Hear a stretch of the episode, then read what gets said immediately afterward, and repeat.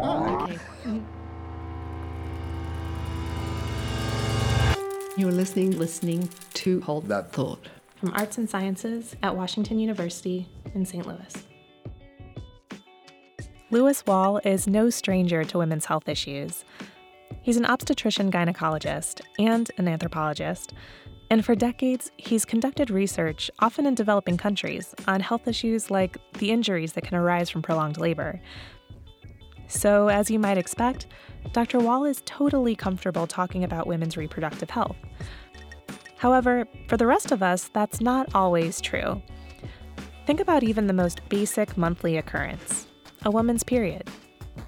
I suppose if I asked most American women, when was the last time you sat down and had a good heart to heart talk about menstruation with the men in your life, that there wouldn't be an awful lot of conversations about that. It's, it's often an awkward subject between males and females uh, at any age. As you may have experienced before, this is true in the United States, but it's even more pronounced in places like Ethiopia, where Dr. Wall has worked in recent years. There, the taboos around women's periods are deeply ingrained in the culture. Ethiopian culture makes this something that is is not discussed. The Ethiopian Orthodox religion has a lot of restrictions on menstruating women, very similar to what's found in Orthodox Judaism. They're excluded from religious activities and so on. Uh, so it's a shameful, personal, and embarrassing part of life in many cultures, and it's just more so. This taboo isn't just about men and women talking about periods. Even between mothers and daughters, in many cases, this is something that's just not talked about.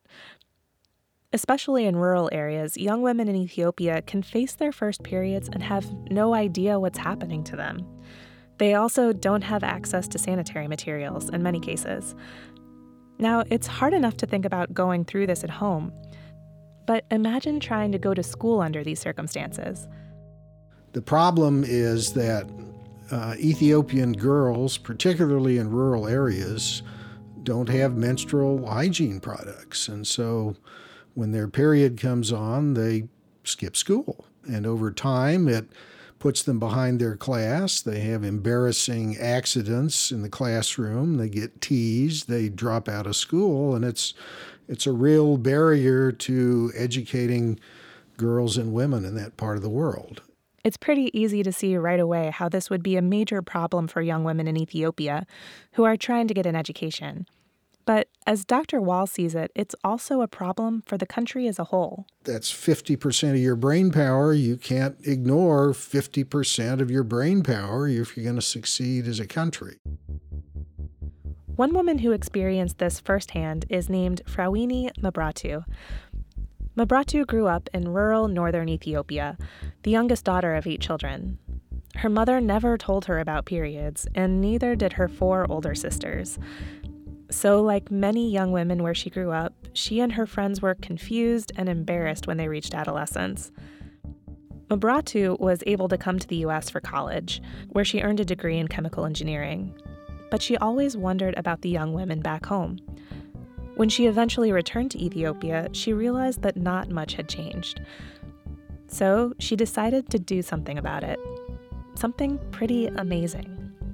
So she designed a locally produced, environmentally friendly, reusable menstrual pad, got it patented in Ethiopia, managed to get a $150,000 loan, and built a factory to produce these things. This factory, it also employs young women and gives them health insurance, something that not many companies do in Ethiopia. It was after Mebratu laid all this incredible groundwork that she crossed paths with Dr. Wall last year. At the time, he was living and working in Ethiopia as a Fulbright scholar. I heard about her through friends at the medical school at Mekelle University.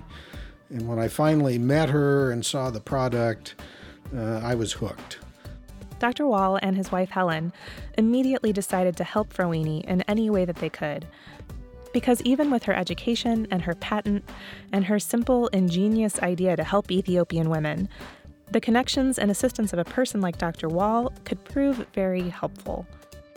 In some ways, I, I, hate to say it, but as a woman in Ethiopia, although she's talking as loudly as she can, her voice is not always heard. And so I was I was a doctor and a male who had the ear of people she'd been trying to get to pay attention to her, and together we managed to uh, convince them this was really something that they needed to take seriously. The efforts of Mebratu, Wall, and officials at the university came together in a new not for profit organization. It's based here in St. Louis, and it's called Dignity Period. You can find them at dignityperiod.org.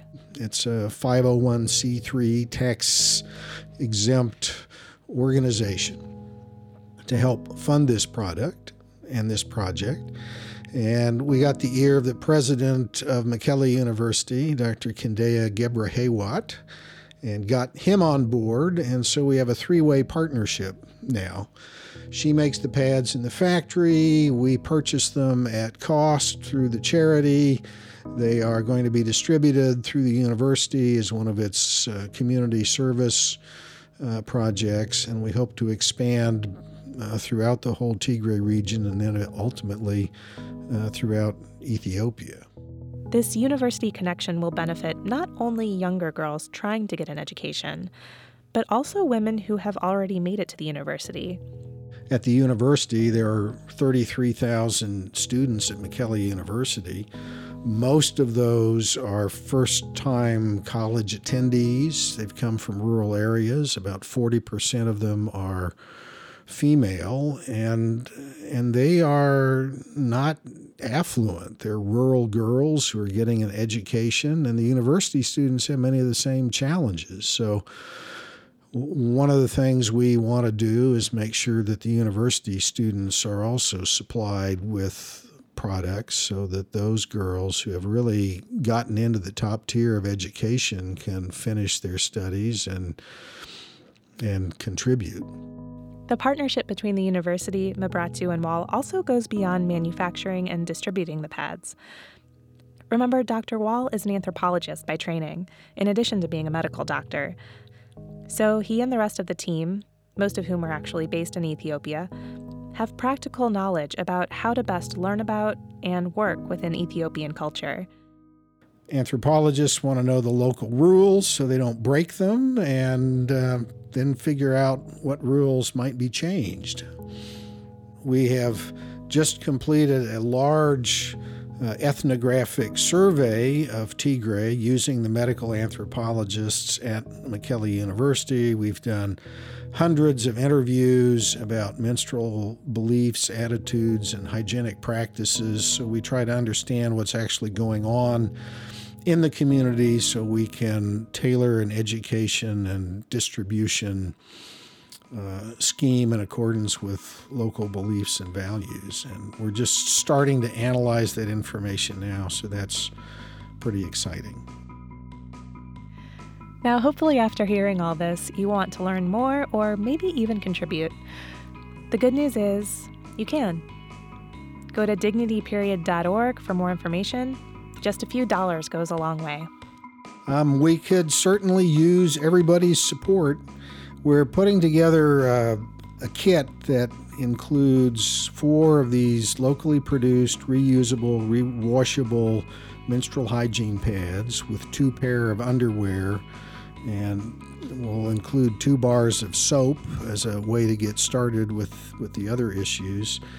They should last uh, 18 months, and the cost is $4. So if you can imagine transforming a girl's life for four bucks, that's cheaper than some of the bad coffee you can get at American coffee bars. so we appreciate your support. Many thanks to Lewis Wall for joining Hold That Thought. For more information, be sure to visit dignityperiod.org. To subscribe to Hold That Thought and hear more of our podcasts, please visit holdthatthought.wustl.edu. You can also find us on iTunes, Stitcher, SoundCloud, prx.org, and all of those places you can subscribe. Or if you just want to keep up with the latest, find us on Facebook or Twitter. I'm Claire Navarro. Thanks for listening.